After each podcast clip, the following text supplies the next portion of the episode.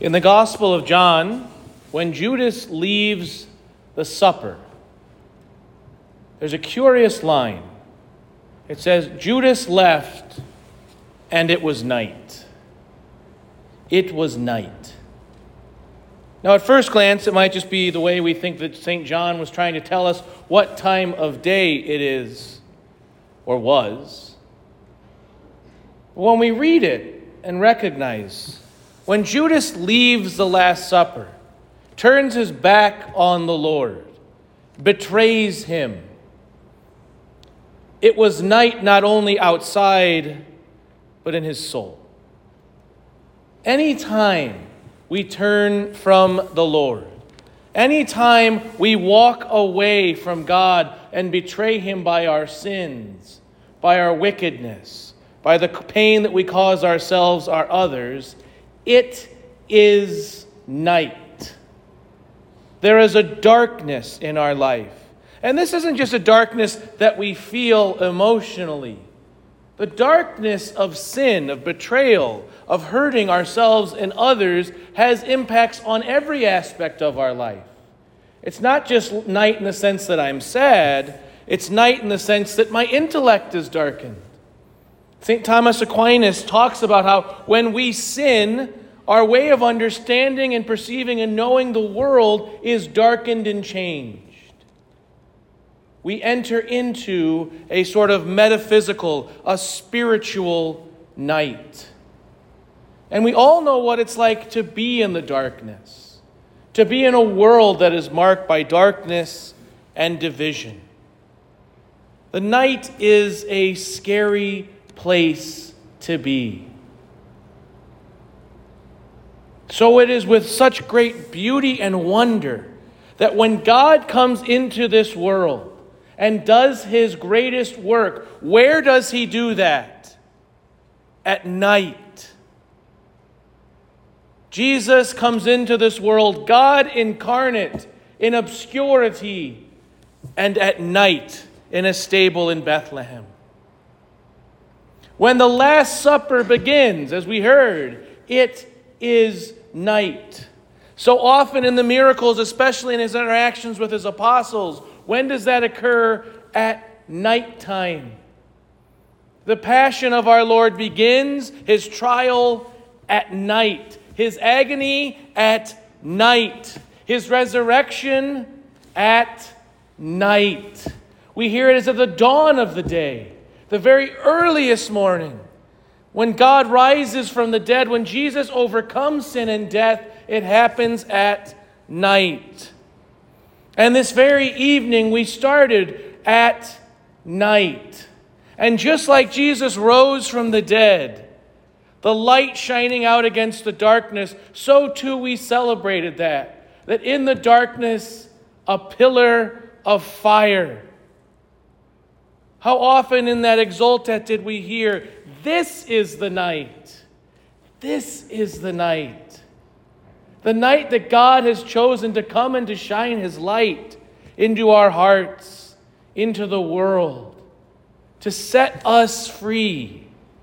How beautiful and powerful an image it is as we process into that church, this one pillar of light being dispersed and diffused and giving light to the whole space. Because when God comes in the night, He comes to change, He comes to save. He comes at the dawning. What a beautiful and wonderful and inspiring thing for each and every one of us to hear. That God comes to us in our night. God comes to us in our darkness. When we are hurting, when we are in stress, when it is difficult, God comes to us. He helps us to rise from the ashes, from the darkness. He brings us His light, and the light shines brightest against the darkness. But He also gives us a path forward. We see this in this beautiful interaction in Matthew's gospel, don't we? That Jesus goes to the women and he calls the apostles to meet him in Galilee. Jesus doesn't just encounter us, He doesn't just rise from the dead, He also gives us a way forward.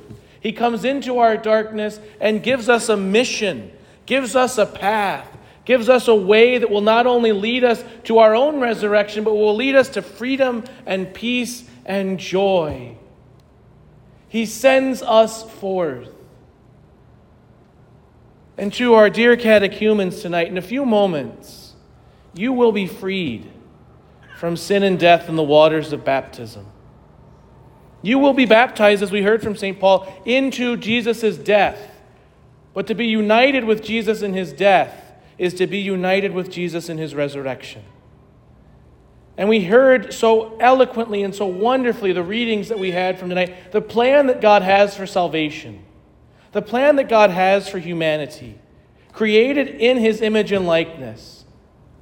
Yes, we chose to sin. Yes, we have fallen, but we are through Christ set free. The light coming into our darkness, coming into our night. And tonight you will be given the great gift of baptism the theological virtues of faith, hope, and love. You will receive the sacrament of baptism, the full anointing of the Holy Spirit in baptism and confirmation, and the body and blood, soul, and divinity of Jesus in the Eucharist. He will come and plant firmly in the depths of the nighttime and in the darkness of your life and in your heart His light. He will save and redeem you. And He will send you forth into the night but not marked by darkness, but as a child of the light.